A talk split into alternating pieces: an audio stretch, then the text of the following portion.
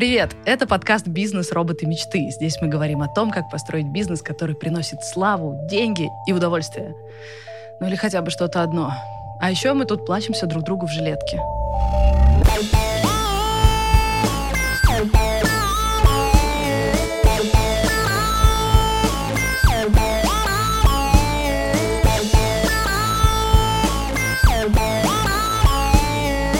Меня зовут Саша Волкова, я предпринимательница. Мы вместе с партнером делаем студию подкастов. Мой оборот где-то 10 миллионов в год.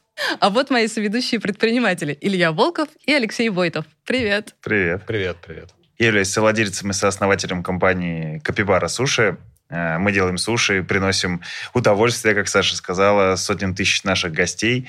Оборот э, нашей компании более половины миллиарда рублей в 2021 году. Э, я этому очень счастлив. Всем привет, меня зовут Илья Волков, э, я сооснователь парфюмерной сети библиотека ароматов и онлайн-платформы библиотека Шоп, где мы интересно и захватывающе рассказываем про разные запахи. Наш годовой оборот без чуть-чуть не дотягивает по итогам прошлого года до 150 миллионов. А еще сегодня с нами гость Иван Боровиков, основатель облачной платформы для автоматизации маркетинга Mindbox. Бинго. Кайф. Yes. Здравствуй, Иван. Всем привет. Привет.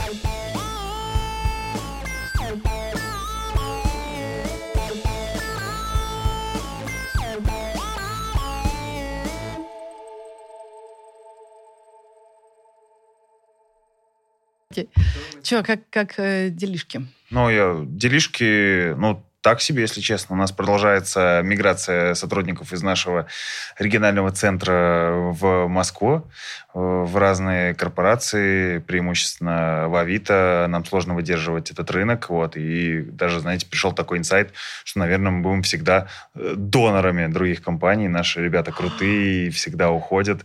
Блин, я, конечно, безумно этому счастлив, но у меня болит голова, честно говоря. Что делать теперь, как давай, изменять? Давай в подкасте сделаем очную ставку. Тебя и HR Авито. Прекрасно, вообще.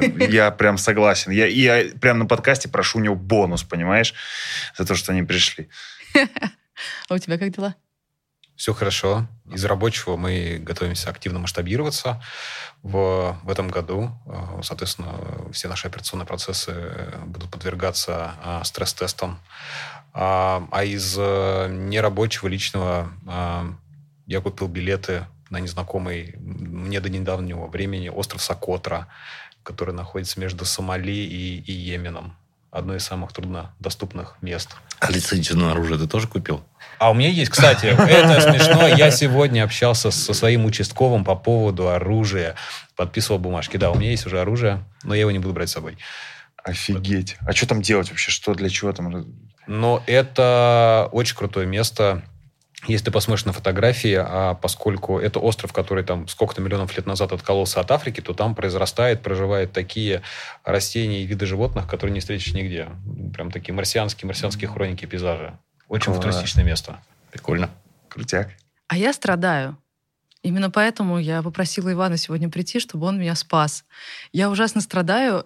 Честно говоря, э, три дня назад я поздно вечером доделывала какую-то работу, доделала какой-то проект, и в какой-то момент я записываю аудио и понимаю, что у меня голос срывается. Я просто свернулась калачиком и начала плакать. Я подумала, я просто поплачу и успокоюсь, потому что я объясню.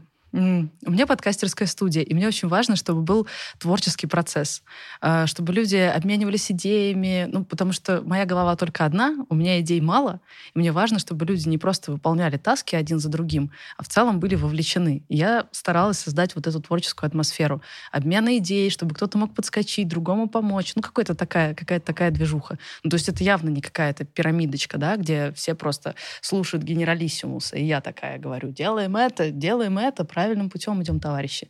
В общем, я делала это, ну так, на- наверное, наивно немножко, ощупью. Типа, мы просто как бы будем поддерживать друг друга, открыто разговаривать на собраниях, кто чего хочет, боится, у кого какие ощущения, ну что-то такое. К чему это все привело? В какой-то момент я открываю Асану, мы там ведем таски, и вижу миллион красных дедлайнов. То есть люди просто не сделали задачи. А когда я говорю, типа, ребята, дедлайны, они говорят, слушай, ну вот мы чувствуем вот это, ощущаем себя вот так, у нас вот такие-то проблемки, И если на первые разы я такая, да, да, я должна ну, проникнуться как бы жизнью своих сотрудников, чтобы пофиксить то, что могу пофиксить, э, ну и тогда все пойдет. Но я стала просто больше слушать этих монологов, и в какой-то момент я поняла, что ну, пора, наверное, включать какую-то дисциплину просто. Ну, просто, блин, дедлайн не сделано, значит, не сделано. Все. Дальше, ну что, карать надо, наверное, как-то, не знаю. Я поняла, что, наверное, надо изучить матчасть, а я знаю, что у вас в Mindbox е вроде как бирюза процветает. Я... Цветет и пахнет, да. Да? И я даже почитала об этом, послушала э, интервью с вашими сотрудниками, которые рассказывают о плюсах и минусах, и я поняла, что мне нужно ну, просто матчасть изучить, как это делается, а не пытаться просто своим таким вайбом, типа, эй, мы тут все друзья, взять и порешать все проблемки. Поэтому, Иван, я позвала вас, Господи, спасибо, что вы пришли. Я надеюсь, вы мне подскажете что-нибудь. И... Не знаю, что подсказать. Я, я в прошлой жизни хирург, я умею приносить боль. Поэтому... Прям хирург? Прям, прям, прям хирург. Прям с образованием, прям с практикой. Мне, я, не, к сожалению, ничего не, не могу тебе сказать э, про твой процесс, но мы можем немножечко поковырять его, наверное, попробовать разобраться, собственно, что пошло не так. А, Сейчас будет вскрытие. Вскрытие, да. Все-таки будет, да? Со вскрытия, с диагностики там, да? Кайф, как так. бы это самое, есть ли надежда пациента? Хирург сначала режет, а потом диагностирует. Наверное, начнем немножко сначала. Во-первых, вот вы выбрали бирюзовую организацию, по какой-то причине? Нет? Нет. В общем, мой вопрос в том, э, кому какая система подходит, для какого бизнеса, есть ли какие-то мысли. Потому что, э, может, я вообще ошиблась. Может, мне вообще не надо вот какую-то такую атмосферу создавать. Ну, смотри, я не думаю, что это вопрос, наверное, какой-то системы из учебника, а вопрос того, что ты хочешь и какие то цели преследуешь. Потому что mm-hmm. бирюза, как и не бирюза, это инструмент. Ты можешь вести задачи в Асане, можешь быть там ультимативным лидером, это будет нормальная функционирующая компания, она будет достигать твоих целей, она будет денежки зарабатывать. Можешь быть бирюзой. Вот бирюза — это инструмент, да, у которого есть там предназначение, а, ну, какая-то цель там, да, или ты хочешь там, это какие-то личные хотелки там, да, или ты этой бирюзой достигаешь каких-то целей. В нашем случае бирюза, это, ну, мне просто комфортнее так работать, как выяснилось, ну, партнер тоже. То есть, когда у нас есть некая прозрачность, когда мы можем, в принципе, снять немножечко с себя давление на бизнес и положить его на тех людей, которые, собственно, работу работают, дать им условия для развития. Вот нам так комфортнее, да, но это, это совершенно не означает, не, не означает, что так комфортнее всем и так эффективнее будет всем. А ты можешь как-то описать бирюзу? Что это такое? Что это за подход? Да? Хорошо, да? просто да? да, я прям это с языка сорвал. Да, вообще, а что есть бирюза-то? Окей. Я потом расскажу, как у нас бирюза просто устроена. Наверное, наверное не так. Да? да, наверное, не так, как надо. Но ее, ну, я ее так называю. Слушайте, бирюза это, ну, в, в моем понимании, там, да, то есть вообще откуда это взялось? Есть такая книга замечательная, всем рекомендую почитать. По-моему, она называется по-русски, прошу прощения, если наврал, э, изобретая, открывая организации будущего, да. э, автор Фредерик Лалу. Да. Вот он там по-разному описывал разные типы организаций, там, начиная с красной, там, типа мафия, там, Нью-Йорка, там, где ты или слушаешь начальника, или ты мертв, да, до вот некого... Э, хочу такую, хочу такую. Я в таком настроении. Я хочу быть главой мафии. Если просрочил дедлайн, смерть. А проблема вся в том, что из этого состояния потом выйти будет сложно.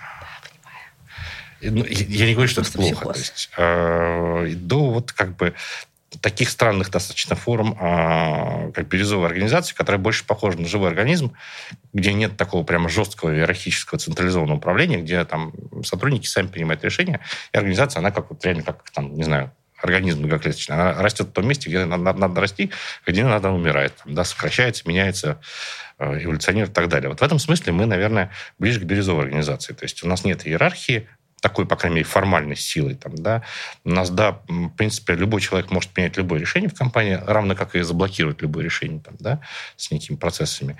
И, а, ну, в целом, вот а, неким таким, ну, по сути, ценностями компании, которые вокруг которых строится процесс, вокруг которых, по сути, сплачивают людей, это польза, самоуправление и эволюция. Да, то есть как бы развитие. То есть мы хотим делать пользу, мы не должны никому вредить. Да? То есть наш продукт, он должен иметь mm-hmm. какую-то пользу, польза должна быть измеримой, там мы по-разному mm-hmm. это определяем. Самоуправление, это значит, что у нас нет менеджеров, которые там стучат по башке людям, да, есть процессы. И прозрачность, которая стучит в башке круче любого менеджера. Да? И мы эволюционируем. То есть у нас развиваются люди, у нас эволюционируют цели, у нас эволюционирует компания. Мы не меняемся. Да? И там, в смысле, мы, наоборот, мы меняемся очень быстро. Что, у вас есть бирюза где-нибудь? Зацвела бирюза у вас где-то в компании? Ну, э, мне вообще очень нравится бирюза, э, но мои сотрудники называют это тремя вещами. Там моя жена, которая работает вместе с нами, говорит, что это... Так. Да, и что я никакой бирюзы на самом деле нет. А, что, ты себе выдумал как бы в оправдание, ты просто сам такой и хочешь, чтобы все были такие у тебя. А, другая часть сотрудников говорит, что это бардак. И третье – отсутствие субординации. Это те, кто постарше. Вот мои... это правда. Так вот, значит, я в правильном направлении иду. Вот, те, кто постарше, говорит, да, что-то у вас тут так принято все странно, вы так все откровенно общаетесь. Э, да, у нас тоже все знают все зарплаты, знают, в принципе, там, прибыли. Вот, и, э, ну вот я не знаю, что с этим делать. То есть, э, и начинают уже критиковать. Это все передается к линейному персоналу, потому что, когда мы, условно, у нас есть управляющая компания, в ней вот цветет вот эти три кита бирюзы, да, бардак и отсутствие субординации. И все это переходит на линейный персонал. Линейный персонал, ну, это же, э, как говорится, полк, войско, которым нужно управлять вот так вот. Да, там бирюза вообще невозможно, но она и туда проникает. И получается всеобщее э, раздолбайство. Вот. И что Ты страдаешь от этого? Блин, честно, я кайфую э, в целом. Но я понимаю, что компания страдает, э, страдает и прибыль, которая могла бы распределяться там на других, на ключевых сотрудников, э, реинвестироваться в компанию и так далее. И я вот не знаю, то ли просто принять, да, это принять, простить и кайфовать, то ли все-таки переходить там к менеджменту по Батареву или по какому-то по Фридману, да, вы или хаос, там эксплуатация подчиненных. То есть, ну, я немножко запутался, если честно. Так может, у тебя просто бирюзы правильной не было? Вот мы сегодня в этом ну, разберемся. Да, я думаю, что... Давай, может, перейдем из в бирюзу. Сейчас попробуем. Я знаю, как сделать этот подкаст для вас чуточку лучше. Прошлый выпуск я отсматривала на своем стареньком ноутбуке, а этот смотрю на спонсорском Huawei MateBook 16. И это вообще другое дело. Выглядит намного круче. Открываю ноут одной рукой и смотрю. Вот я у вас на мониторе как выгляжу. А на MateBook 16 у меня нежный персиковый цвет лица, прям как колорист задумал. И я вижу каждую ресничку. И это удовольствие надолго. У этого ноута мегазащитное стекло против сколов и царапин. Экран останется чистым. Но самое главное — производительность. Работать с видеоподкастами не то же самое, что записывать аудио. И мне теперь нужна машина помощнее. И тут в титрах сейчас появятся всякие цифры про MateBook 16, но суть в том, что он быстро включается и легко справляется с тяжелыми файлами. А система охлаждения помогает ему не греться и не жужжать. Ноутбук весит меньше двух килограмм, а полной зарядки хватит, чтобы без розетки 12 часов смотреть видео в высоком качестве 1080p. Так что я могу на весь день залипнуть в Ютубе. Смотрите наши подкасты с ноутбуков Huawei MateBook 16, так они выглядят намного круче. Есть что по бирюзе? Но в чистом виде ее внедрить нельзя. Опять же, магазины не могут работать, открываться а так, как э, они хотят. Не могут открываться там сегодня в 11, завтра в 10. Э, здесь нужна определенная дисциплина. А у нас нет такого, что, э, например, смена, выходящая сегодня, заболела, они не находят сами себе замену. Поэтому у нас всегда есть тимлит, который мониторит, следит, а, и, и трекает. Но в определенных блоках, в маркетинге, в, а, в отделе креатива мы стараемся, стараемся поощрять. Мы переводим их на, на принципы самоуправления, самоорганизации, самомотивации, а, выбивания тех KPI, которые они сами себе ставят. Поэтому у нас как бы где-то, да, мы это а, продвигаем, где-то, ну, у нас э, просто специфика бизнеса не позволяет это внедрить, к сожалению. Или к счастью. Ну, в офисе это можно. У нас тоже понятно, что там как бы у, у линейного персонала у них четкие там рамки производства, но в офисе вот что-то похожее? Что-то похожее, да. У нас нету четко установленных правил, кто когда приходит, кто когда уходит. А, ты можешь утром проснуться, сказать, сегодня я работаю из дома, или, наоборот, mm-hmm. я прихожу в офис. Ты можешь работать э, в одном месте, переходить в другое. Mm-hmm. Ты можешь кочевать, как ты хочешь. Mm-hmm. Можешь вообще разместиться на диванчике на первом этаже, потом в кресле на втором. Пожалуйста, ты сам выбираешь себе э, режим, в котором ты хочешь а, работать. И мы в этом плане говорим, что у нас в компании действует принцип экономики доверия. То есть мы не стоим стоим над тобой с какой-то секирой, мы не, мы не, мы не трекаем, не проверяем, а, а вот что ты сделал, как ты сделал. А, нам важно просто через определенные промежутки времени, чтобы ты перформил, показывал результаты.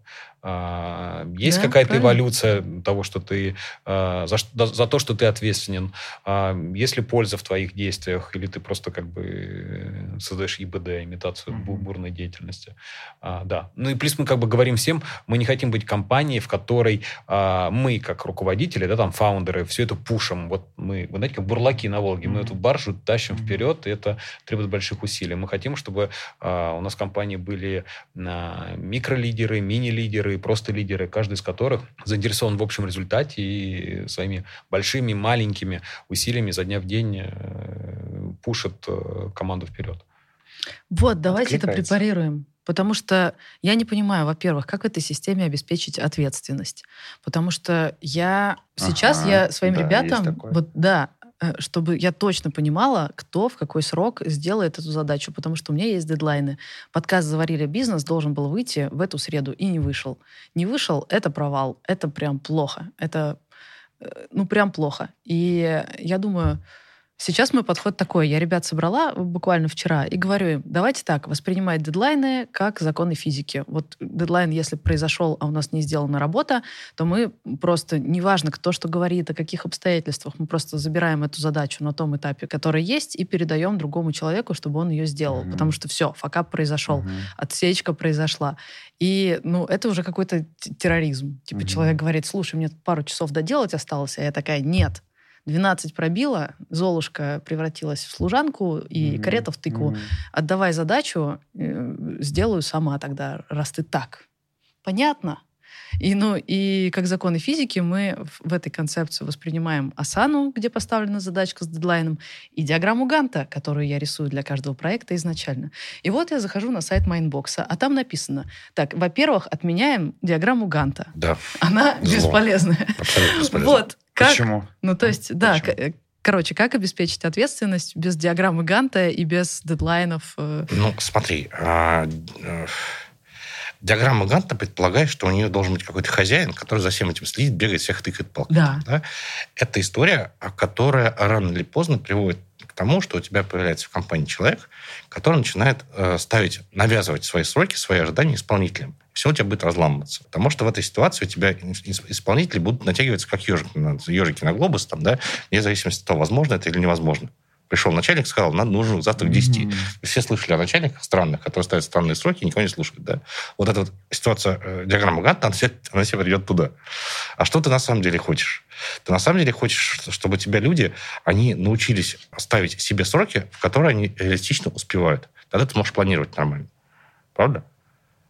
Ну, подожди. Но у меня на практике не так. У меня я узнаю реалистичные сроки у сотрудников, их наношу на диаграмму Ганта, uh-huh. и в этом случае я вижу реалистичную картину. Вот здесь дедлайн, uh-huh. один сотрудник должен тогда, вот, вот он попросил 5 дней, uh-huh. этот 5 дней, uh-huh. этот 5 дней, Мне посчитала, подход, да. все uh-huh. понятно. И теперь, если первый сотрудник факапит дедлайн, я ему говорю, дружище, у остальных там дальше время э, записано. То есть, угу. если ты факапишь, то ты подставляешь И всех ты сам остальных. все поставил, будь добр. Да, поэтому ты или передавай задачу, или договаривайся с остальными, что ты возьмешь себе побольше времени за их счет.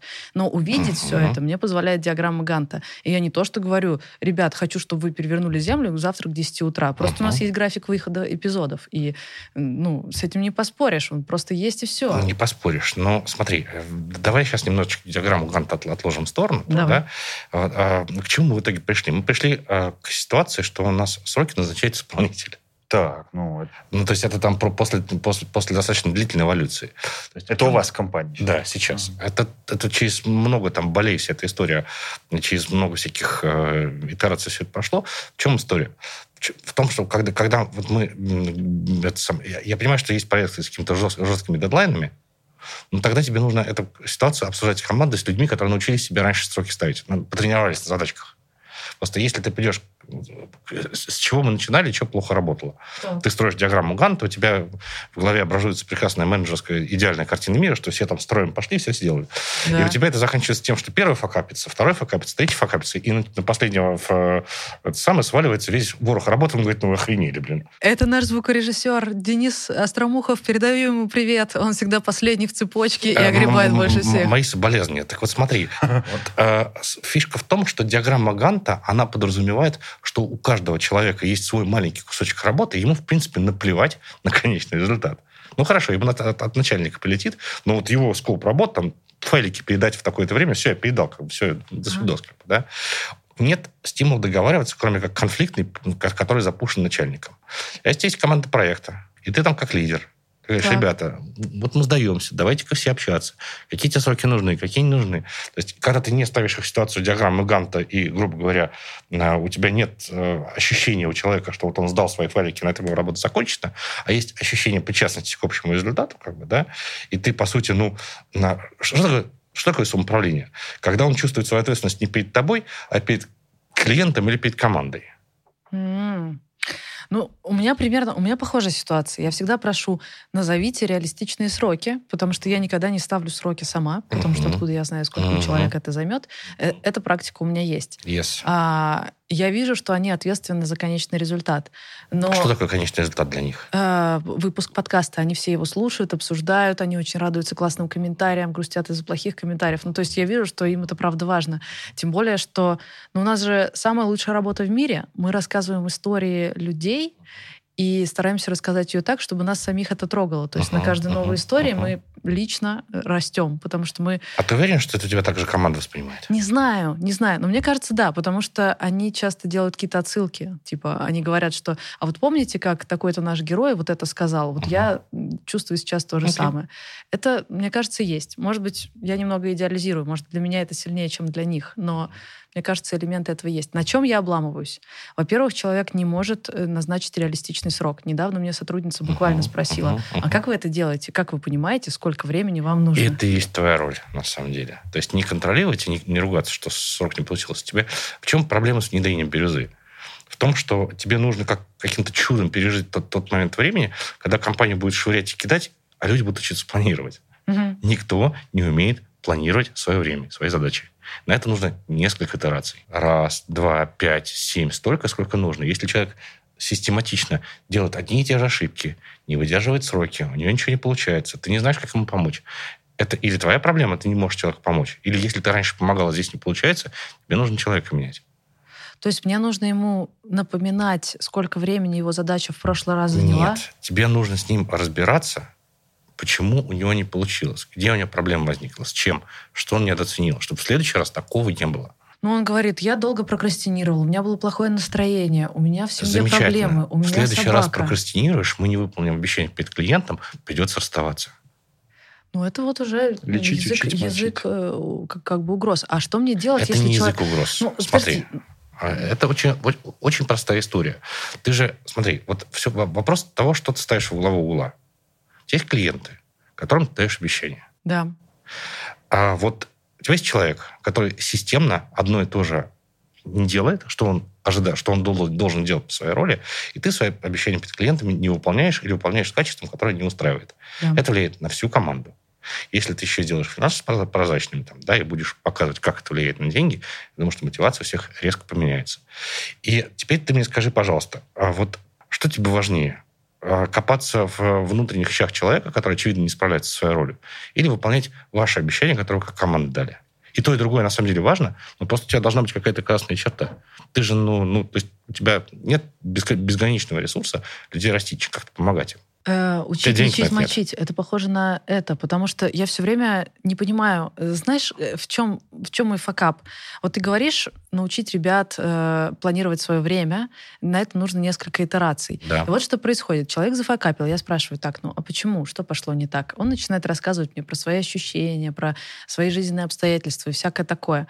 Я его спрашиваю об этом, чтобы понять какой-то паттерн, который мы можем исправить, чтобы в следующий раз этой фигни не было. А он как будто неправильно меня понимает. Он как будто бы думает, что если он мне объяснит, то как бы это объяснение решает проблему с просроченным дедлайном. Возможно, тут с процессом какая-то немножечко другая история, потому что ну, на самом типа, деле... Это типа, знаешь, как если в школу приходишь и говоришь, у меня кот домашку съел, или, извините, у меня бабушка заболела. Света не было. Э, света не Я было, да. Говорил, и тебе не ставят двойку. То есть самое главное, что объяснение причины факапа избавляет тебя от факапа. И вот у меня это, такое ощущение, что так, у них так же. Это не так. Поэтому смотри, у тебя должны быть границы. У всего в бизнесе должны быть границы, у обучения, у творчества, все остальное. У тебя просто, к сожалению, а, ты как бы человек, э, предполагаю, что у тебя большинство сотрудников тоже люди. Как бы, люди не кушают за денежки. И денежки просто заканчиваются, если этого границ нет, к сожалению. Поэтому у тебя в любом случае тебе придется как-то эту историю фреймить. Тебе, ну, фреймить значит ограничивать. Там, да? Тебе нужно самой вырабатывать эффективные методики обучения сотрудников, чтобы вот в пределах твоего фрейма который тебе себе может позволить по деньгам, ты дала все необходимое человеку, чтобы научился распоряжаться своим временем. Вот ситуация, когда человек приходит на, на работу и говорит, ты знаете, у меня э, там тапки коты съели, поэтому я что-то не сделал, для меня это красный звоночек.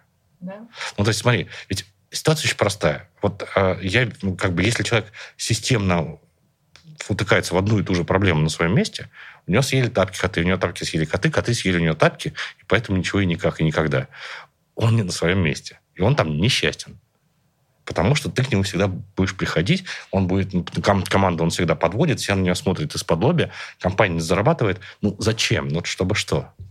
Так, я поняла, а у меня вопрос есть, э, да. Иван, скажи, пожалуйста, а вот э, сколько в вторых шансов э, ты даешь человеку, если что-то идет не так? Вот сколько звоночков должно э, прозвенеть? Слушайте, это... я, я не знаю. Это очень, мне кажется, какой-то индивидуальный вопрос. То есть, понимаете, это же зависит от того, какие ошибки, сколько раз они повторяются, mm-hmm. как, как, какая роль там у человека и так далее. То есть, ну, смотрите, если у вас есть человек, который хорошо учит, но плохо увольняет, менеджер, там, да, у него там какие-то конфликты или там mm-hmm. что-то как-то люди расходятся. Очевидно, что вы в него готовы больше инвестировать, чем в начинающего продавца, который там врет клиенту на встрече. Но mm-hmm. для того, что если он наврал клиент, это достаточно один раз. Ну, как бы все. Ну, тут, как воровство. Ну, по сути, да. То есть, да, ну, есть какие-то ошибки, которые не критичны. Там, есть ошибки с софт-скиллами. Там, да, вот у нас есть... Сейчас мы, собственно, работаем в паре с одним парнем с работы. Классный парень. Там, да, у него есть привычки со старой работы, которые очень плохо вписываются в ее текущую роль. Mm-hmm. И раз за раза там, ну, об этом спотыкается. Навешь динамик, у него реже, реже, реже. Какие да? привычки? Ну, он начинает впаривать уговаривать клиента, там, немножечко, лебезить, вот такую как бы историю. У нас это, ну, нет, да, то есть, ну, он, у него настолько это получается неинвазивно, да, то есть что это, это ухудшает, но не является критичным. Тут можно больше инвестировать. Раз. Он, у, него, у него есть динамика хорошая, он справляется, он как-то чинится, там у него там, результаты какие-то появились. Но, опять же, вот врать и вот такое, оно разное совсем, да, вот, вот диапазон решений. Безусловно. Но... Сейчас я поняла, что моя задача — это спрашивать у людей э, их собственные дедлайны, не навязывать им, и не ставить проект менеджера Для меня это, честно говоря, был большой вопрос. Нужен ли мне проект менеджер на каждый проект, единый проект менеджер на все проекты. Но нет, у нас есть рабочая группа по конкретному проекту. Мы с этой рабочей группой понимаем, когда нам нужно достигнуть результата, прикидываем, когда у кого какие дедлайны, все это в обсуждении, все информированное согласие получили, дальше бежим. Если кто-то факапит, мы обсуждаем, почему факапит, чтобы поменять э, каким-то образом yes. процесс. Самое да? главное, что тебе нужно со временем переставать в этой группой управлять, ставить задачи и называть сроки.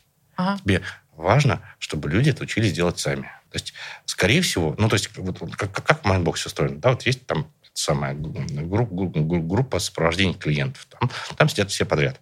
Маркетологи, которые делают рекламу, менеджеры там, поддержки, которые помогают клиентам пользоваться системой, менеджер технической поддержки, которые там какие-то еще вопросики отвечают, менеджер по продажам, которые новые, там, клиент, новых клиентов приводят.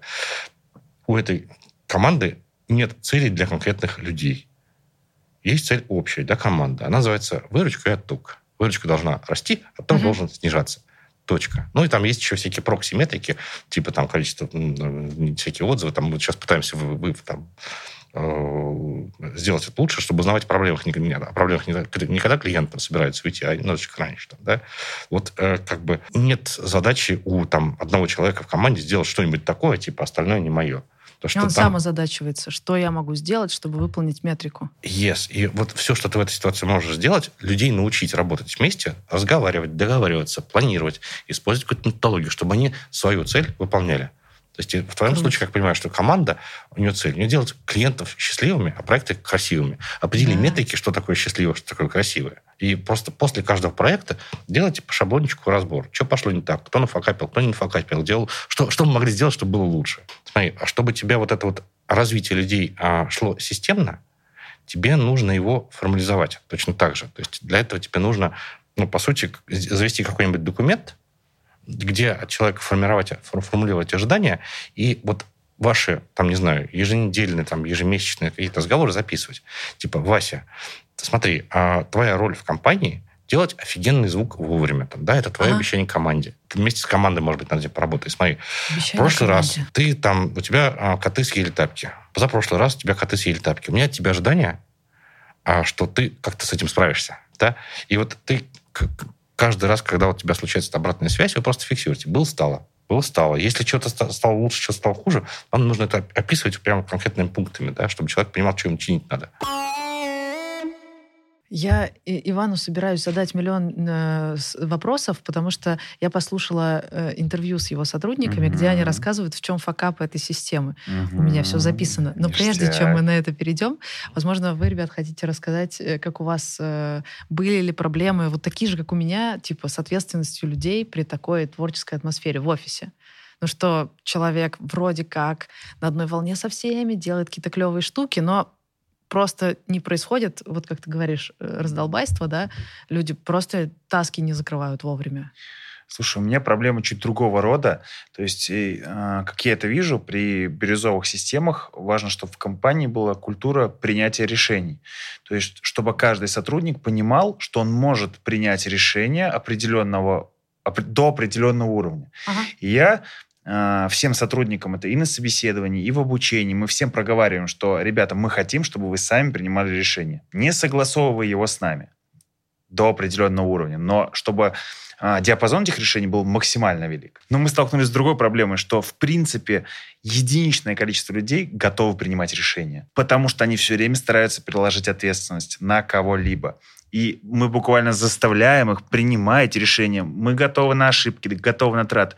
Но люди не умеют принимать решения. Поэтому у нас э, там единицы хороших руководителей, потому что руководитель должен принимать решения. А как строить организацию самоуправляемую, самоуправляемой группы, если люди не готовы принимать решения? Только растить внутри. Это даже, ну, обрати внимание, что как бы вот тебе, э, как коллега говорит то же самое.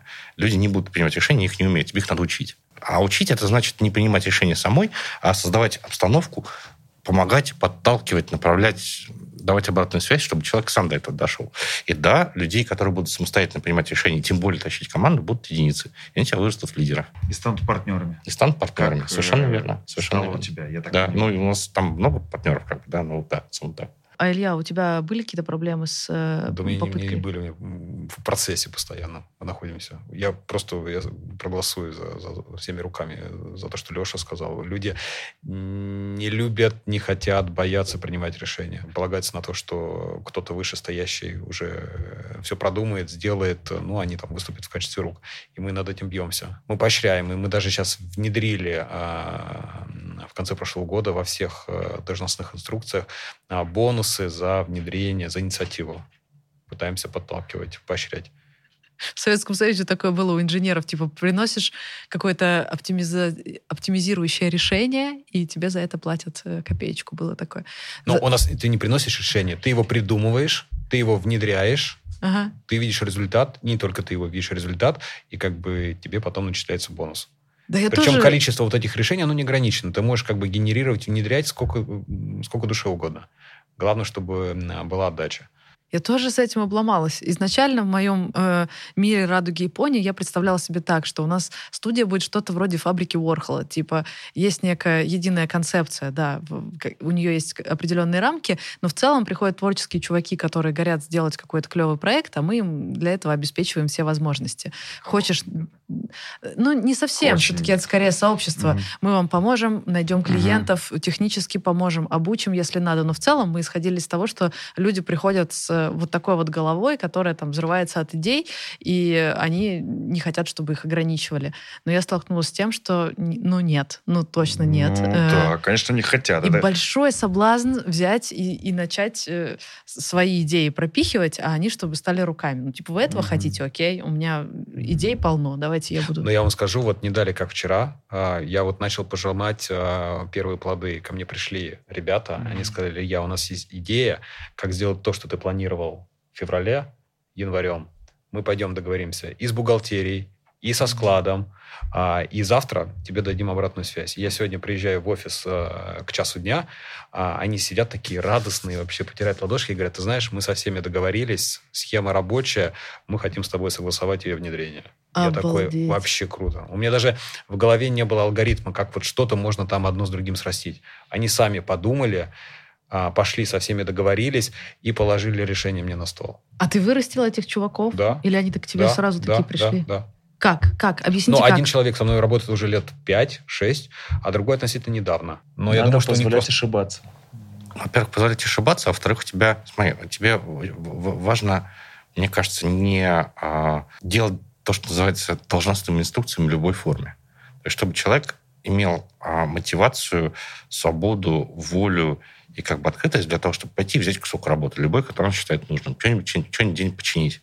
Вот у тебя рано или поздно а, будут образовываться люди, которые приходят и берут какую-то работу. Говорят, слушай, вот ты знаешь... Я таких вот- вообще обожаю. вот здесь у тебя вот, как бы микрофоны не- неправильно работают, и твои зву- звукачи, они просто ну, не то делают, что нужно делать. Сейчас все переделать будет лучше. Ага. Вот, вот такие люди, это божественная ценность. Вот из них, собственно, вырастают как бы люди, которые способны кого-то менеджить. А Но как создать такого человека? Как из обычного человека сделать такого человека? перестать командовать. Ну, я не понимаю, если я одной рукой э, говорю, ребят, вот дедлайны, в них надо успевать, а если не успеете, уволю, Кому надо успевать? ну, нам, как команде, потому что Почему им мы надо взяли... успевать? Ну, потому что мы взяли ответственность перед клиентом. Кто взял ответственность? Я. Тебе и надо успевать. Ты успевай. Ну, тогда, ну, ну, э, я не знаю тогда. Ну, в смысле, да, я взяла эту ответственность, потом собрала команду и захотела с этой командой обсудить, ребята, за сколько заранее нам надо начать работать, у кого какие дедлайны, чтобы мы успели. Мы это обсудили, начали делать. Люди не вписываются в дедлайны, которые сами же назначили. Прекрасно. И тогда я говорю, ребят, давайте вот это дотюним. Дотюниваем, они все еще не вписываются. И я говорю, как ты сам сказал, А тебе не надо говорить. границы. А тебе не надо говорить. Пусть они тебе скажут. У меня был разговор накануне Нового года с ребятами. Я не говорил им в плане того, вот э, как им что-то нужно делать. Э, Мы посидели, поговорили по поводу их каких-то мечт. Кто сказал, вот я там хочу обзавестись дачей. Кто сказал, я хочу там квартиру купить. Я говорю, слушайте, ну я тоже хочу там квартиру. Но для того, чтобы нам вот там что-то реализовать вот из этого материального, может, не материального, нам нужно вот прийти к такой-то цели. Как прийти, я еще не знаю. Давайте вместе думать. И сейчас вот как раз вот эта группа, одна из а, командос, назовем ее так, а, ломает голову, проявляет инициативу над тем, чтобы а, придумать, а вот как на Эверест забраться быстрее. Замечательная совершенно вещь. Э, Я тебе посоветую посмотреть как-нибудь свободное от работы время. Э, Есть такой сериал небольшой, по-моему, четыре серии британцы его снимали. Джеймс Оливье Дин, School Dinners называется. Как Джеймс Оливье, повар известный, он там, значит, зашел как-то в школу, у него дети, как выяснилось, есть. И он, у него там волосы дымом стали примерно везде, где можно, когда он посмотрел, что там дети едят. Это самый дешевый фастфуд, трэшовый такой. Да, конечно, Джейм, Джейм Джеймс. Оливер. И он Да. начал эту историю менять. Значит, там замечательный был совершенно эпизод. Он там начал, начал пытаться менять что-то в какой-то школе. Значит, а там, а, ну, школа, там, ну, завтраки, обеды, ужин, там все это по часам, очень вовремя. И Он туда пришел, там была совершенно замечательная ирландская женщина, такая, знаешь, Ага. там, Ну, э, ж- ж- железная леди абсолютно такая, там, Так. да, который- у которой в голове был э, за 30 лет наработанный такой прямо замечательный опыт. Дети должны получить еду вовремя. И Джеймс, э, он пришел, значит, смотрите, ну, как бы еда не очень, надо там, типа, сделать. Он говорит, нет проблем. Сколько тебе нужно времени? Говорит, ну, типа столько. Он говорит, ну, замечательно. Значит, э, вот он начинает там делать на кухне, очевидно, у него ничего не получается, он явно там не, не зачитал, говорит, что-то еще там. Эта женщина смотрит на часы такая, а тебе сидели, по-моему. Вот и никто ничему не научился. Так, а как надо было правильно? Вот смотри, у тебя... Тебе нужно создать ситуацию, когда Джеймс Оливер без твоего перехвата самостоятельно придет к ситуации, когда, блин, он сделал полную фигню, но это безопасно для компании. Я, я не знаю, как это сделать в твоем бизнесе. Мне кажется, безопасно именно готовиться к тому, ну, что Ну, безопасно в смысле, что компания не заходится. Понятно, что где-то кто-то что-то Что-то, что-то будет у тебя должны быть, как, как вариант, у тебя должны быть проксиметрики. Что в этом случае могло бы быть там лучше? Там нужно было договориться следующим образом, что, Джеймс, смотри, вот у нас как бы дети, что бы ни случилось, должны еду получить вовремя. Поэтому, чтобы не, у нас не случилось паники и катастрофы, если к этому моменту это не происходит, мы что-то меняем. Например, мы начинаем готовить старую еду. Ага. Тогда бы без паники, при полной прозрачности, все пришли к этой точке и сказали, да, ребята, какая-то фигня поворачиваем. Что мы сделаем в следующий раз, чтобы фигни не получилось? Давайте поменяем тесто на, на то-то. Джеймс Оливер получает следующий шанс. Наступает следующий завтрак. У него что-нибудь побольше получается. Ты говоришь, слушай, стало лучше? Вот того, что было в прошлый раз, но я, у нас явно не получилось. Ты как бы сделал mm-hmm. гораздо больше еды, на большей степени готовности, но недостаточно хорошо. Поэтому опять меняем, делаем еще одну итерацию. Вот о чем я тебе говорю. Да поняла, прикольно. У меня чакры открылись, я себе записала тут кое-что. Это тебе нужно идти на марафон Блиновской, или как там сейчас э, тема обсуждаемая, да? Как раскрыть чакры на марафоне желаний.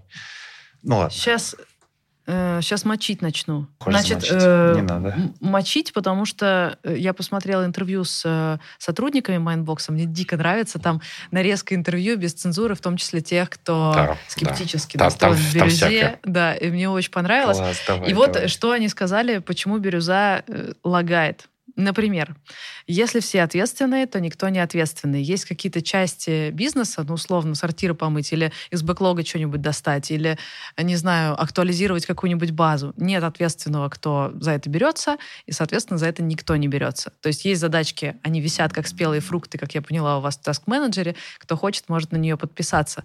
Но кто поставит задачу актуализировать базу? Ну, то есть кто ответственный за то, чтобы поставить эту задачу? У нас так с бытовыми вопросами всегда. Вот они есть, но никто никогда не берется за них. Да. Слушай, я не очень понял контекст. Ну, то есть у Березы, правда, много проблем. И да, конечно же, есть какие-то задачи, которые там не приоритетны или кому-то кажутся неприоритетными. Там, да? Угу. Ну, то есть, э, не знаю, бытовые вопросы у нас они решаются. Есть отдельная команда офисная, которая, собственно, обещание, как бы ее цель делать так, чтобы ну, там, вот офис был прекрасный, в который хочется ходить, там работать. Шестеро, по-моему, сейчас. Не, в общем, вообще в офисе. Примерно 250, чуть меньше. Надо смотреть контекст. Ну, то есть, понимаешь, если задача висит, и никто ее не берет, и ничего не происходит, значит, она никому не нужна. Может, ее не надо делать? Да. Ну, как вот, вот как, как, представь себе вот в своей, в своей работе, тебе висит такая красная, спелая, сочная, вкусная или там сильно болезненная задача, такие, м-м, не, вот это вот самое важное мы точно не будем делать никогда. Ну, такого же не бывает. Ну, то есть это какая-то самоуправляемая система, это прикольно. Если а... где-то у чего-то, у кого-то горит, у клиентов, это обязательно транслируется внутрь компании, потому что ну, ты, ты в клиентов, в ты, ты за нее отвечаешь. Ну, ага. Ну, то есть, ну как? Ну да, там есть какие-то задачи, которые, за которые меньше хочется брать, есть какие-то менее приоритетные, там, да, с чьей-то точки зрения это может выглядеть там что-то ужасно, там, да. То есть, ну, например... Э, Все, я поняла. У всех же разные точки зрения. Ну, типа, если есть у тебя сотрудник, который говорит, блин, почему мы так давно не заглядывали в бэклог, или, блин, почему мы не актуализировали такую-то базу, это звучит вроде бы как какая-то проблема, но на самом деле, если никто до этого не дошел, значит, наверное, Смотри, не надо. А у этого сотрудника есть замечательная, уникальная возможность пойти нужно каналчик написать. Ребята, я считаю, что у нас гигантская проблема из-за того, что никто не взял эту задачу. Я ее возьму и сделаю. Ага. Но э, если человек вместо этого начинает, ну, типа, каналчиком, а вот тут нет задачи, ее никто не взял, а никому больше это не важно, у меня вопросики. А, прикольно. Хорошо, еще одна штука неочевидная для меня была, и, честно говоря, для меня, как для предпринимателя, это скорее как комплимент бирюзе звучало. Парень говорит, Везде вокруг свисают задачи, чтобы вы понимали, как я поняла, в Mindbox е это работает так. Формируется задача какая-то, отдельный вопрос, интересно. Ну, заинтересанты mm-hmm. формируют задачу, и она свисает с ветки, как спелый фрукт. И ты можешь подскочить и схватить эту задачу. Это может быть доска конкретного mm-hmm. подразделения, э, конкретной mm-hmm. команды, и вот там висят эти спелые фрукты, кто хочет, тот хватает. И специалист по маркетингу сказал такой, такую штуку.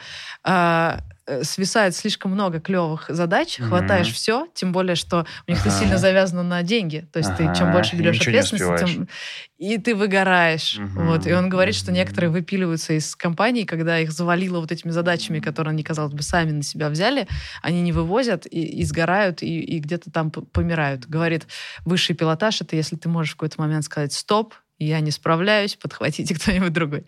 И но, подхватят же. Подхватят, да. Но какая должна быть э, сознательность у сотрудников? А, смотри, ровно та, которую мы ожидаем. Да? То есть это как бы одна из... Да, бирюза в этом смысле, она очень жесткая штука, потому что э, ты отвечаешь не перед начальником, да, с которым всегда можно как-нибудь прийти, там, да, принести чашечку кофе, сказать, Иван Иванович, да. знаете, у меня коты в тапке того самого, ну, уже, уже mm-hmm. понимаете, там, да, вот такие у меня коты, ну, не будешь же увольнять, там, да, и как ты в маске. А тут ты отвечаешь перед всем коллективом.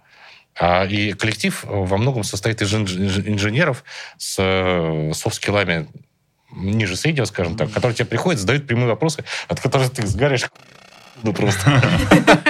Так, надо записать, Леша. Да, да, да, да. Нет, ну я согласен. Ты думаешь? Да, это как бы проблема, потому что ответственность очень высокая. Да, то есть и бирюза, это для человека, это выглядит, контракт выглядит как? Что ты получаешь абсолютную свободу в принятии решений в обмен на абсолютную ответственность. Ну, в, в пределе там, да. Многим и это не нравится. Не всех это получается, не mm. всем это хорошо. Да, много сложностей, да, приходится принимать непростые решения, да, некоторые решения приходится продавать, и мне приходится продавать решения, вы бы знали как. Э, вот когда там сидит толпа инженеров таких, ну, ну расскажи нам, кто вам принес там, да? Это правда сложно. Да. Вот. Но, блин, это единственный способ вы, вы, это самое, вы, вырастить самостоятельных людей, которые смогут, собственно, без меня или без кого-нибудь еще, без, без, без папочки, без, мамочки, которая вырывается в секунду, все перехватывает, все сама делает, компанию тащить. Mm, я это самая мамочка. Мне не терпится узнать, а вот откуда люди берутся? Блин, я тоже, я дозрела до этого вопроса, Илья, потому что ощущение, Откуда что берутся, ты, как, как, как ты, фильтруется ты... HR, да, да, вот, да. чтобы HR понял, наш, не наш фрукт, сработается он с командой ну, или нет. Ты как будто да, нанимаешь предпринимателей. Да, ну, то есть эти люди мы могли бы пошли и сделать мы, свой бизнес. И нужно быть готовым, что они уйдут еще потом. То есть вы не берете а, синеров или медлов, вы берете лидеров. джуников и их пушите, пушите, пушите. Или... А сначала был только так, и с синьорами у нас не получалось, потому что mm-hmm. он приходил, говорит, сейчас я всем задачу поставил. Он говорит, выход там, чувак, как иди ставь на улице. Вот. Но а, по факту, смотрите, ну, как бы процесс найма примерно такой же, как и во всех компаниях. Просто очень хорошо структурирован. И как бы это то, например, одна из больших очень штук, которые а, Сашка Горник, мой партнер, привнес там в последний год. Много всего прочитали. Он там книжки всякие нашел, понавидали кучу методологий. Всем порекомендую прочитать книгу, которая называется The Who, то есть на английском, да, A Method for Hiring, то есть метод найма, там, да, он про скор-карты, что такое скор-карты, как с ними работать и так далее. Там, да, это э, совершенно божественная вещь, которая э, позволяет вот такой процесс системных улучшений сделать в HR. То есть ты перестаешь там нанимать типа норм пацаны или норм, там, да, там, да. Как, да, по каким-то своим соображениям. Да. Просто, ну, как бы некий формальный процесс по критериям, там, по всем остальным. Там, божественная хрень. А the who, в смысле, кто? Это кто, да. Кто? То есть, не, не, не, да, то есть там и методология совершенно замечательная. Угу. И второе, ну, есть там количество вещей, которые мы эмпирически уже в процессе как-то для себя нашли. Вот есть старое интервью, например, такое, да, то, что если загуглить, я сейчас не буду там подробно останавливаться, как бы важно, чтобы человек, например, рассказывал историями, чтобы эти истории не повторялись, там, да, а что, как, какие у тебя были сложные ситуации, когда тебе было лучше всего, там, да, и ты смотришь, про что человек, про постоять рядом с работой, про, ком, про покомандовать людьми, там, да, или про, про поделать что-то руками. Когда он начинает рассказывать истории, и ты видишь, что система, вот чувак там приходит, говорит, вы знаете, меня, ну, как бы я, наверное, к вам не подойду, там, да, у меня плохо Значит, я там пришел в работу в компанию А бухгалтером, выяснил, что там нет, у них нет там дизайнера. Я там освоил Photoshop, два месяца рисовал. Это было охренительно. Вообще, я так, вот такое нарисовал, вот такое, вот всякое там, да. Потом, блин, меня уволили, потому что компания развалилась. Я пошел туда, они сказали, что там, как бы, ты, наверное, больше дизайнер, чем бухгалтер, но потом выяснил, что мне нужно заниматься бухгалтерией, а бухгалтерская у них программа другая. Я взял эту, разобрался, там, сделал. Смотрите, как у меня клево получилось там, да. Вот ты понимаешь, блин, этот чувак про то, чтобы вещи доделать, как mm-hmm. бы, да, и вот, вот он рассказывает историю про это системно. И вот, наверное, его можно брать, потому что он как-то будет расти. Есть люди, которые системно рассказывают историю про то, как они просто приходили в коллектив, ничего особо не делали, но за счет каких-то своих социальных навыков у них вокруг них начинал бурлить. Иногда даже эта работа бурлила, там, да, не что-нибудь еще божественное. Там, личинка менеджера. То есть вот... Чего? Личинка менеджера. Блин, я, мне не, не уходит из головы этот чувак у кулера, да, который вроде особо ничего не делает, но что-то делает все-таки.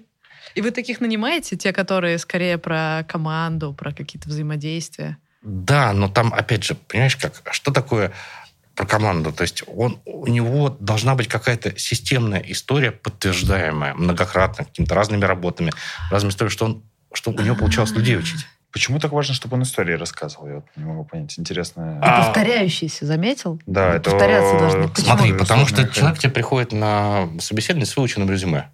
Да. Мои достижения Да, от да, 10 да, до да. 17, я Да, готов. да. Блин, зашибись, взяли. А он ничего не делает. Как бы, да? Мгм. Тебе нужно понять его эмоциональную связь с этой ролью. Мгм. Первое там, да? Мгм. Где у него глаза горят, во, во что? Что ему нравится, что не нравится. Мгм. Вот прям идеально, не, не идеально там, да? И рассказать, и ты должен эту связь проследить на количестве разных историй. То есть тогда, вот, как- как- когда он тебя там выйдет за рамки своего шаблона, что он заготовил в своем резюме, он тебе начнет говорить правду. Мгм. Прикольно. И на, на- на самом деле куча таких инструментов есть вот в книжке, которую я тебе сказал. Например, есть там совершенно божественный инструмент. Американцы, видимо, э, чаще применяют, чем мы. Ну, как бы, казалось бы, референс собрать там, да? Мгм. То есть, а ты же можешь собирать референс как? Смотри, замечательно, все мне нравится. Скажи мне, пожалуйста, когда я позвоню твоему начальнику и спрошу о тебе обратную связь, как ты думаешь, что он скажет как твою самую сильную черту? Мгм. И человек понимает, что, блин, а, а реально же позвонит. Мгм. И Мгм. ты как бы начинаешь эти вот картинки накладывать системно на ту, на, на ту историю, на, на те истории, которые он тебе рассказал. Такие фильтры культурные, э, социопатические, если хочешь, они, в принципе, довольно хорошо работают. Мгм.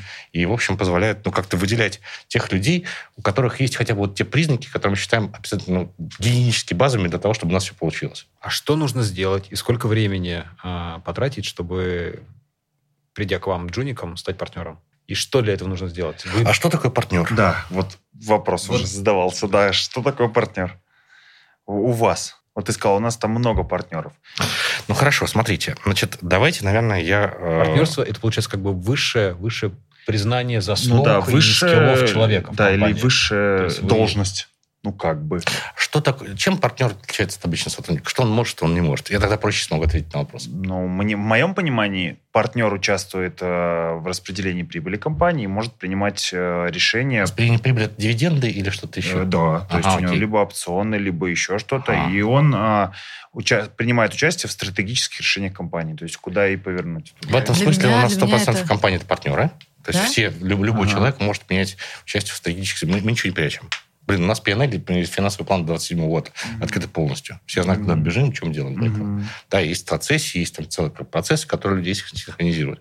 Например, видение компании. Ну, в смысле, там, у- уточнение немножечко миссии компании на прошлом. Это было довольно важно. Потому что, как выяснилось, то, что я придумал, она оказалась полной фигней. У нас открытая опционная программа внутри. То есть там плюс-минус, я надеюсь, что более-менее всем понятно, что нужно сделать, чтобы получить опцион. Мгм. У нас есть там количество людей, которые уже инвестировали опцион, которые получили акции. Там, их там ну, тоже приличное количество людей.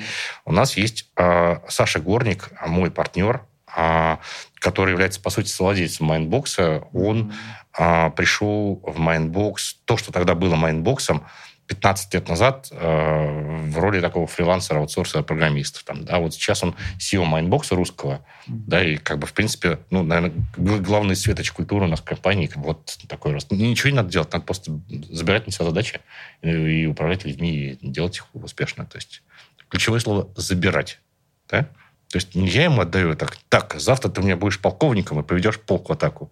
А он ко мне приходит и говорит, «М, вот здесь хреново работает, давай я вот этим займусь. Я, «Ну, ладно, на. Ну, стало хорошо. А вот слушай, вот я тут начал этим заниматься, вот финансы, там, финансы, а у тебя бухучет там хреновый, там, здесь не поломался. И вообще финдиректор у тебя там известно, чем постол стучит, ничем не занимается. Хм, и правда, что. А давай тогда попробуй ты вместо финдиректора. Блин, получается. А чем тогда меня финдиректор занимается? Хм, сюрприз, ничем, свободен. Как бы, да, вот человек, который тащит на себя. Знаешь, какую я чувствую? Вот я же нанималась э, во многие крутые офисы и работала там. И у меня сейчас ощущение, что если бы ты позвал меня на собеседование, я бы сказала, похоже, в этой компании, себе бы сказала молча, похоже, в этой компании нужно держаться как можно дальше от ядра бизнеса, там, где генерятся основные бабки, и от каких-то ключевых решений, которые затрагивают многие отделы. Потому что такое ощущение, что это такая разговорочная, что тебе для того, чтобы даже маленькое решение принять, нужно пройти миллион... Нет. Ну, надо же поговорить со всеми заинтересантами, Нет. разве нет? Нет. Не, ну подожди, Нет. я читала. Я читала, что надо поговорить со всеми заинтересантами. Поговорить со всеми заинтересантами – это долбанная демократия, ко- которая не работает вообще никогда и нигде. Ну, то есть, чтобы мы с тобой были на этой самой, на, на одной волне, бирюза – это ни хрена не демократия, бесплатных смузи там нет, и там как бы это совсем не, не- как бы не Starbucks с хипстерами. Это жесточайшая, кровавая, тяжелая автократия людей, которым не все равно. Просто этих людей много. Классно звучит. кровавая. Это не значит, что тебе нужно сделать, чтобы все были невероятно счастливы в твоем решении. Ну подожди, а как же ваше... Э, вы можете блокировать, любой может заблокировать решение. Yes. И начать говнить. Все верно, все верно. Но в этом случае он берет на себя большую ответственность. Почему? Потому что, как бы, ты, смотри, вот э, все, все очень просто. Что такое э, бирюза и что такое принятие любого решения? Я обязан всех уведомить, но не обязан ни с кем договариваться. Ах ты ж, блин. Ну, то есть, что, что такое уведомление? Я, не знаю, Трелло пользуюсь. Я завел карточку. Угу. Значит, значит так, э, это самое, с завтрашнего дня я повышаю себе зарплату на 500 тысяч миллионов в секунду, потому что все козлы. 100-500 ветирующих будет в секунду. Никто не, даст, не даст это сделать. Как бы вмешаются. Решение так. на всех повлияет, всем станет плохо. Мне это сделать не дадут. У них есть право вето. Если я скажу, ребята, смотрите, я нашел большую проблему в нашем процессе продаж. Там, да, вот мы сделали, здесь делаем так, а надо делать так. Там, да, я сейчас собираюсь сделать такие изменения, это вот повлияет там на техты, и собираюсь я их делать в течение недели. Значит, если я предлагаю что-то толковое, все придут, посмотрят, кого это касается. Скажут, ну, как бы, скорее всего, промолчат. Если ты промолчал, ты к моему решению присоединился. Поэтому получается, что на самом деле решения принимаются людьми инициативными, которые не все равно, и они паровозик и тащат. Я тебе пример приведу. Mm. Представь, э, крупная mm-hmm. компания, нужно сделать ролик, рекламирующий эту компанию, и в этом ролике упоминается множество вертикалей этого mm-hmm. бизнеса, ну, mm-hmm. как бы сателлитов, юнитов так. этого бизнеса. Так. И, предположим, ты отвечаешь за создание этого ролика. Так. Что ты делаешь в этой компании обычно, как я обычно видела в крупных mm-hmm. офисах это работает? Mm-hmm. Ты придумываешь какой-то сценарий, и дальше тебе нужно завизировать, э, как, не знаю, получить согласие mm-hmm. от всех, кто будет упомянут в этом ролике. Mm-hmm. Они все заинтересанты, они все придут в твою карточку uh-huh. и скажут, здесь вот надо другие полки, здесь другой логотип, здесь э, другого героя. Каждому нужно обязательно что-то сказать. Uh-huh. И в результате ты, во-первых, идешь сначала один круг проходишь, каждому объясняешь, почему твой ролик лучше, чем этот ролик. Но никто, я еще ни разу не видела, что в крупной компании кто-то uh-huh. выжил в этой э, мясорубке. Uh-huh. В конце он выходит с роликом сильно хуже, чем изначальный вариант, uh-huh. потому что его пообтесали каждый, кому uh-huh. типа не лень высказаться. Потому uh-huh. что, ну прости, не мешки ворочить. То есть написать в Трелло, я считаю, что здесь должна быть другая героиня и, да, и, и другой логотип, uh-huh. это не стоит никакого труда. То есть на него okay. же не перекладывается ответственность сделать этот ролик. Конечно же нет. Смотри, значит, э, в чем тут история? Э, значит, решение принимаешь ты. Как бы, да? И если тебе кто-то что-то порекомендовал, это твое право пользоваться этой рекомендацией или нет. Как правило, там, ну, какие-то есть а, правила, описанные в документах. Там, да, например, есть эта политика, о чем мы пишем, о чем мы не пишем. Там есть какие-то дизайн-гайды, что мы делаем, что мы делаем. Там с ними все совершенно понятно. Ты говоришь, ребята, я вот буду делать такой ролик, он будет для, для этого, для того-то, там, я собираюсь сделать такие-то сроки с такими-то целями. Результат буду оценивать так-то. Так. Допустим, ты там хочешь, не знаю, использовать э, что-нибудь запрещенное, там, малолетние курят, там, не знаю, там, да? Э, вот у тебя тут есть две ситуации. Первое, если ты хочешь что-нибудь такое, что странное, но окей, тебе придут и скажут, слушай, ну вот это странное, я не буду твое решение блокировать, но обрати внимание. И это ты, ты, ты сама уже решаешь. Хочешь ты этого внимания принимать или нет. Если ты делаешь что-то, что может навредить компании, тебя это решение заблокируют. Но блокировать решение, это означает, что вытаскивать его на самое, на, на самое наверх, тут же оно станет, станет видно всем, привлечет внимание, прибежит куча людей. И если ты заблокировал процесс, движение процесса по какой-то глупости, ну, тебе большой минус кармы. Если ты это будешь делать системно, тебя уволят. Я поняла, это же офигенно. То есть э, в той системе, которую я видела, предполагается изначально есть некая презумпция виновности. То есть ты должен получить ок от всех, что ты не налажал. И каждый, конечно... согласования запрещены вообще совсем. То есть вы по умолчанию все согласны до тех пор, пока вы настолько не согласны, что аж ветируете. И это прям типа... И вето — это крайняя степень, когда прямо какая-то большая-большая беда или большая-большая проблема, лютое несогласие. Оно возникает, там, не знаю, раз в три месяца, может быть. И максимальное внимание со стороны компании на такую штуку находится. Если никто не ветирует, значит договорились. Никто туда не лезет. Обалдеть, все, чакры Это открылись. удобно.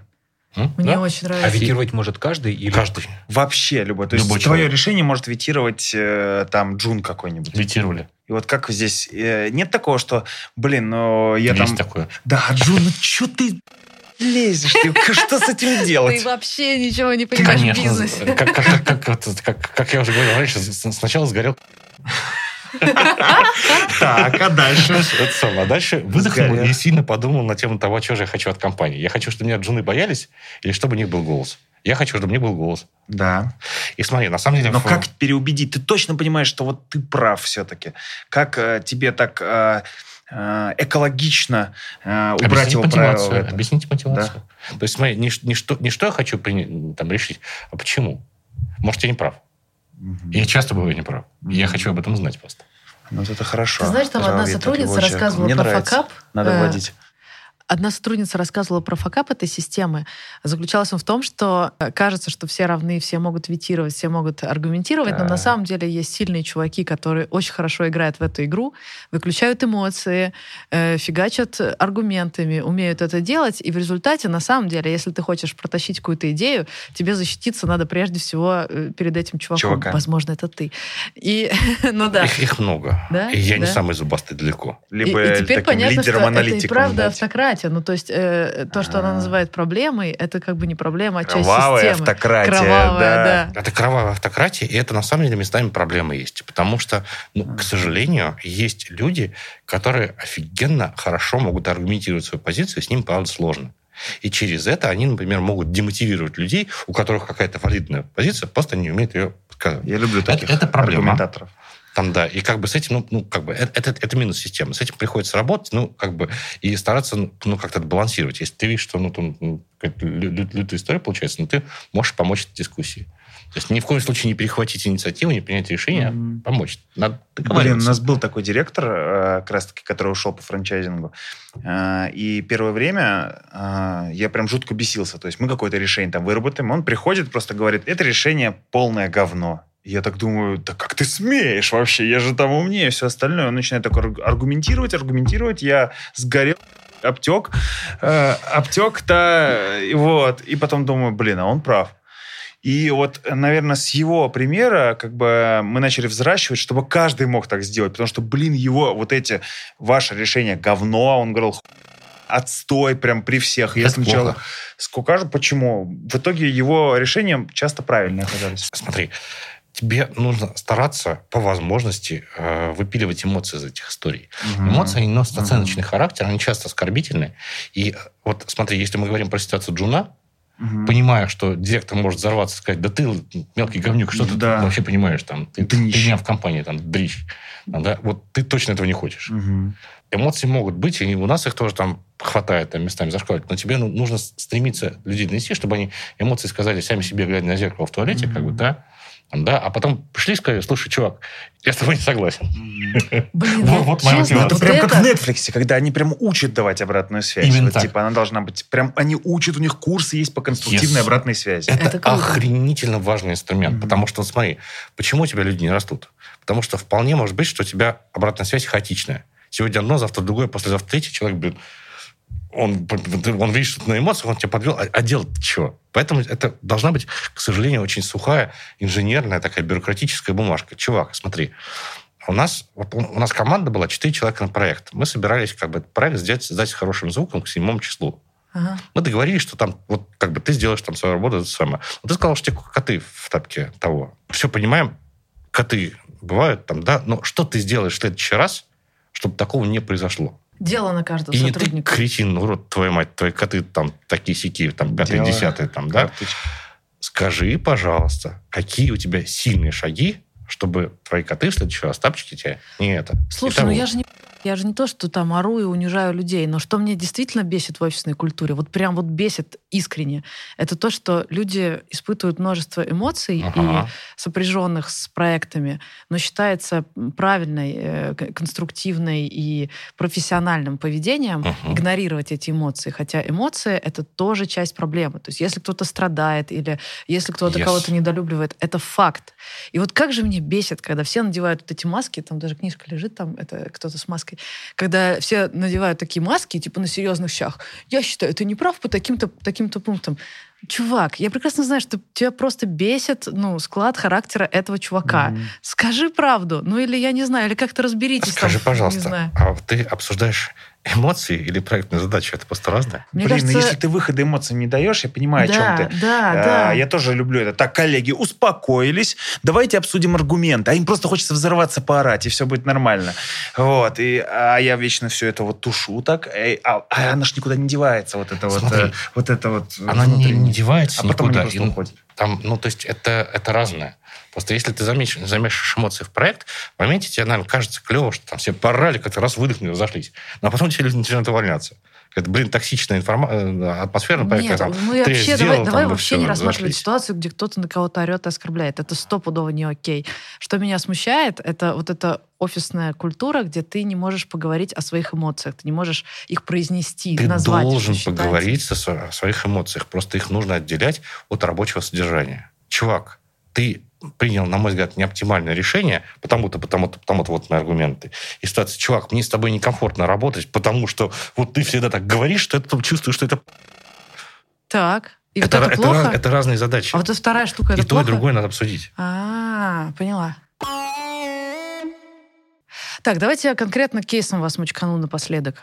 А, потому что мне важно, как в этой э, бирюзовой системе принимаются решения. То, что я сейчас узнала про право вето и про то, что не нужны согласования, это прям круто, это отрыв башки. Но давайте разберем конкретный кейс. Мы решили делать видеоверсию для этого подкаста «Бизнес. Роботы. Мечты». И у нас есть супер инициативный продюсер. Кайф его в том, что он сам озадачивается. Он сам решил, что нужно делать видеоверсию. Да, он тот чувак. Мои соболезнования. Да.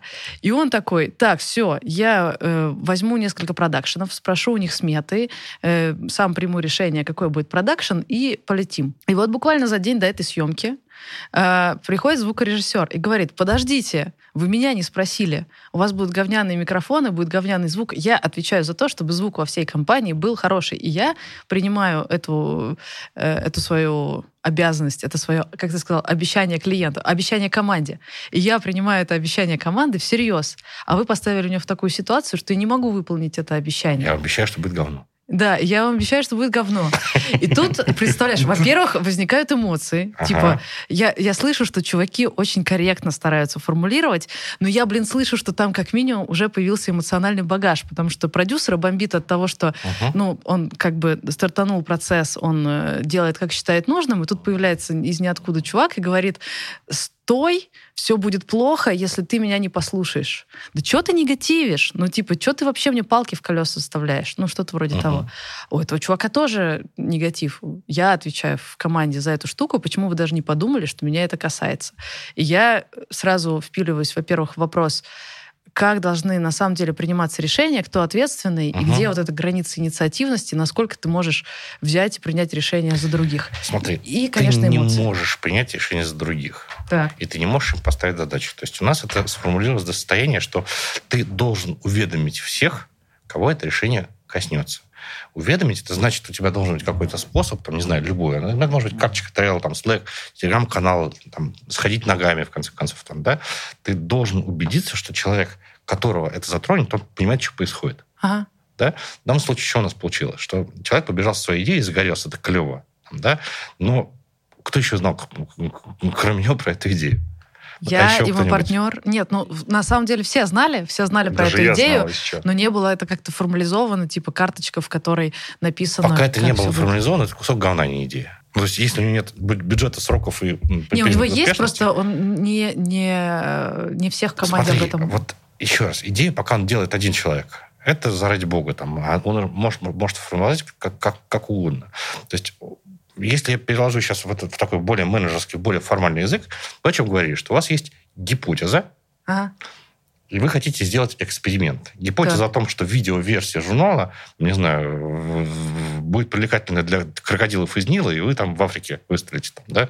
Нильские да. крокодилы будут слушать, а, смотреть видео дайджест. Они глухие, а вот видео зайдет. Окей, божественно. Значит, как бы мы сделали это в Mindbox е? Я бы завел карточку на соответствующей доске, где попытался бы описать, что я хочу, с каким результатом, для чего, в чем польза для клиентов от этого, для нашей компании, там, да, чем для этого надо. Я бы сказал, ребята, знаете, есть гипотеза, что низких крокодилов их больше, чем жителей России. И они глухие, поэтому я хочу им показывать видеоролики. Чтобы им показывать видеоролики, э, как бы хорошим был бы результатом, если бы мы среди низких крокодилов к сентябрю получили такую аудиторию. Чтобы это сделать, я сделал 4 видеоролика, а в такие сроки там, да, мне на, на это нужно такой-то бюджет, столько-то времени звукачей, что-то еще. Что думаете, кто против? Если никто не против до следующей пятницы, я это потащу, и мало вам не покажется. И вот тут мне бы в карточку ворвалась бы толпа народу, которая мне сказала, да ты охренел, низкие крокодилы, да это невозможно, да какие видеоролики там. И у меня была бы содержательная дискуссия до того, как я начал что-то бы делать. Слушай, ну здесь важный момент, я ворусь. А, как сделать так, чтобы, как понять человек, который, а, как бы этот а, проект в голове возник, кого нужно добавить э, к обсуждению этой карточки. То есть очень же важно. Походите Он может не добавить звукача, допустим. Походите посоветоваться не под... это, вот, это, ага. это его роль. Если у него выявился какой-то критический ресурс, который не в курсе, а без него ничего не едет, ну, блин, это как бы... Типа, а если он просто забыл про звукача, он такой... Это его проблема. Черт, так, и что мы с ним должны сделать? Значит, вот если... Ну, смотри, значит, звукач говорит, стопы, ребята. В этой ситуации это, это, это была бы история света. Поскольку я предприниматель, так. люблю считать деньги, особенно чужие, Э, увидела у вас на сайте, что этот бирюзовый подход к э, построению организации помогает увеличивать маржу. Типа это выгодно для бизнеса, влияет на бабки? Не знаю, Нет наверное, такого? да. А на сайте написано. Тут в чем история? Бабки – это очень скользкая тема, а, потому что бабки в а софтверной компании можно сильно по-разному считать. Ага. Да? То есть, грубо говоря, вот если у тебя там нет, например, задачи развиваться, ты просто хочешь быть жирным и богатым, то можешь деньги из компании тащить. У тебя в этом случае бюджет будет выглядеть одним образом. Там, да? Ты можешь там пытаться сделать еще круче продукт и полностью все инвестировать. В итоге у тебя компания может выглядеть там малоприбыльной или убыточной, там, uh-huh, да, с точки uh-huh. зрения, там, не знаю, ну, вот, вот, такой ситуации. Поэтому маржинальность – это плохой показатель для софтверной компании. А что касается бирюзы а и к чему мы атрибутируем, ну, вот смотри. сейчас как раз будет так. Да. Смотри, а, вот как бы у нас цель, она, в общем, сформулирована, мы ее как бы не скрываем. Да? Мы хотим ну, как бы у нас такая большая, большая амбиция. У меня там, у, думаю, у Саши Горника то же самое. Не думаю, точно знаю, там, большинство э, там, топовых сотрудников, мы хотим сделать самоуправляемую компанию, которая пройдет на публичное размещение в Штатах это будет как бомба. Если получится, я думаю, что это вообще амбициозная тема. То есть, ну, для меня это чем хорошо, что вокруг, меня образуется количество долларовых миллионеров, у которых не будет вообще никакой потребности в деньгах, и они будут охренительно крутыми спецами, с которыми можно будет делать все, что угодно. Там, да? То есть вот это прям бомба, это мечта, мечта жизни. Звучит вот. А, и, соответственно, вот как бы есть эта цель, да, чтобы туда нужно добежать, нужно делать продукт, нужно делать продажи, все остальное. Поэтому мы инвестируем, там, инвестируем все деньги в этом смысле прибыльность. Продукт. Нет, да. И чем здесь, наверное, хороша бирюза? Тем, что, например, ну, мы там давно достаточно это делали упражнения, мы смотрели там на соседние компании по индустрии, ага. там, да, и ну вот наверное, самая объективная метрика для компании с, так, с, так, с, такой, с, с таким же типом бизнеса, SaaS, там, да, это выручка на человека. Вот мы там, там в два, в три, в четыре раза отличаемся. Да, я атрибуцирую это ровно к тому, что вот у нас нет иерархии и меньше э, оверхеда, да, то есть административные затраты на одного сотрудника. По сути, это производительность человека. По сути, производительность. Кроме того, Все, например, это... Да, это эффективность. Это все про эффективность, на самом деле. Кроме того, с точки зрения принятия решения о развитии продукта бирюза, она сильно быстрее. То есть, на самом деле, это э, как бы в чем проявляется? То есть, ну, в прошлом году у нас вышло там, боюсь наврать, ну, типа, там порядка 400 новых функций, новых функций продукта. Я хорошо, если там про 30 из них знаю. Вот оно без меня там, да. И откуда, беру, откуда берутся эти фичи продукта? От того, что куча команд сидит, которые получают фидбэк от клиентов напрямую, ее перерабатывают от продаж, от, от менеджеров, там, да, это все оформляется в историю, оно проезжает, да, проезжает, проезжает продукт. И ну, это, это невозможно а, это по, по иерархической структуре, если мы вот все эти решения будем поднимать наверх, где будет сидеть там директор с толстой мордой говорить, я считаю, что вот это хорошо, вот это плохо, полная хрень. Будет, это не будет продукта. Будет это такая будет... же грязь на дорогах, только в компании. Yes. Вот. И это скорость. Да, то есть вот, вот как бы две вещи, которые я точно атрибутирую бирюзе. Бирюза галопирует компании. Галопирует? Галопирует. Ну, типа, быстро бежит. Галопом. Да, галопирующая кровавая бирюза. Именно так. Мне нравится. А, что же я заберу себе? Первое, я хочу, чтобы у нас не было больше проект-менеджеров, потому что у меня был уже миллион гипотез, что нам нужно столько-то, их миллион проект-менеджеров, чтобы был один главный проект-менеджер. Вообще не нужны проект-менеджеры. Рабочая группа вместе обсуждает, к какому результату хочет прийти, какую метрику прокачать или что будет классным результатом. Вместе решает, кто в какой срок что будет делать. И человек, мне очень понравилась фраза «обещание команде, дает обещание команде. Каждый знает, э, что он обещает для вот этого результата. Я завожу на каждого сотрудника небольшое дело, где описываю вот этот процесс роста, чего я от него ожидаю, и каждый one-on-one, который мы проводим в команде, я фиксирую э, результаты, потому что если человек дал обещание команде, но не выполнил, мы действуем по методике учить, лечить, мочить. Да. То есть, если он да. снова и снова у него код домашку съел, я ему четко на каждом ван он ване обозначаю, э, что, дружище, вот говорили об этом, а пришло, а получилось не это. Я ему обозначаю, к чему это может привести. И мне очень понравился способ э, проявления инициативы, что каждый может придумать, что он сделает клево для команды. Он сообщает об этом всем в, Slack, в Trello, в нашем случае в Асане и в чатике. Типа, ребят, смотрите, у меня такая инициатива. Кто не успел заблокировать до пятницы, тот сам виноват. Я иду и делаю. Нет согласования. Вот эта штука мне прям больше всего понравилась. Да? Что, что Смотри, так? важная штука, чтобы не навредить. Угу. Да? Смотри, ты упомянула в одном контексте а, обратную связь и one-to-one. Угу. Это разные инструменты, совсем разные. А, и э, смотри, что, что, что, что, что очень важно, что обратная связь, которую даешь человеку во время учебы, она должна быть прозрачной, доступна для всех. Чтобы, если вам придется расстаться, или если ты человека будешь как-то там, не знаю, повышать, куда-то его там двигать, чтобы всем было кристально понятно, почему. Это не твоя инициатива, не твоя эмоция, а вот есть история взаимодействия, которая привела к чему-то. Mm-hmm. Это первая история. Что касается one-to-one, это приватная. Вася, ты мне очень нравишься, у тебя курчик охренительный. А. Но если ты, сука, опять вот у тебя коты в седьмой раз подряд, посмотри на нашу обратную связь. Седьмой я буду как бы, с тобой сильно несчастный, нам надо будет оставаться. Я, я буду вынужден сделать вывод, что в той роли, в которой ты у меня работаешь, тебе не интересно. Ага. Вот это мне очень понравилось в твоем подходе, что ты не говоришь человеку, что он плохой или плохо справляется, а ты ему говоришь, что, ну, если у тебя коты домашку съедают, значит, ты просто тут страдаешь, но тебе не в кайф. Конечно, есть, может, кому нравится, что вот такие... Да, здесь, да, человека наваливаются, да. не уходится, ну, то есть он не на своем месте. А, что забираешь с собой? Кровавая автократия. Да, понравилось? Да, мне понравилось. А, нет, ну, мне просто понравилось э, такое вскрытие бирюзы, ведь это действительно так. Я забираю это, я забираю витирование и ликвидирование согласований. Мне тоже вот это вообще прям понравилось. А тебе, Илья, ты забираешь что-нибудь? Ну, мне интересна система мотивации. Мне даже с Иваном хочется поподробнее пообщаться, вот как они к этому пришли, потому что вот, вот какая такая система заставляет этот маховик постоянно крутиться, чтобы люди Чем были лучшей версией себя.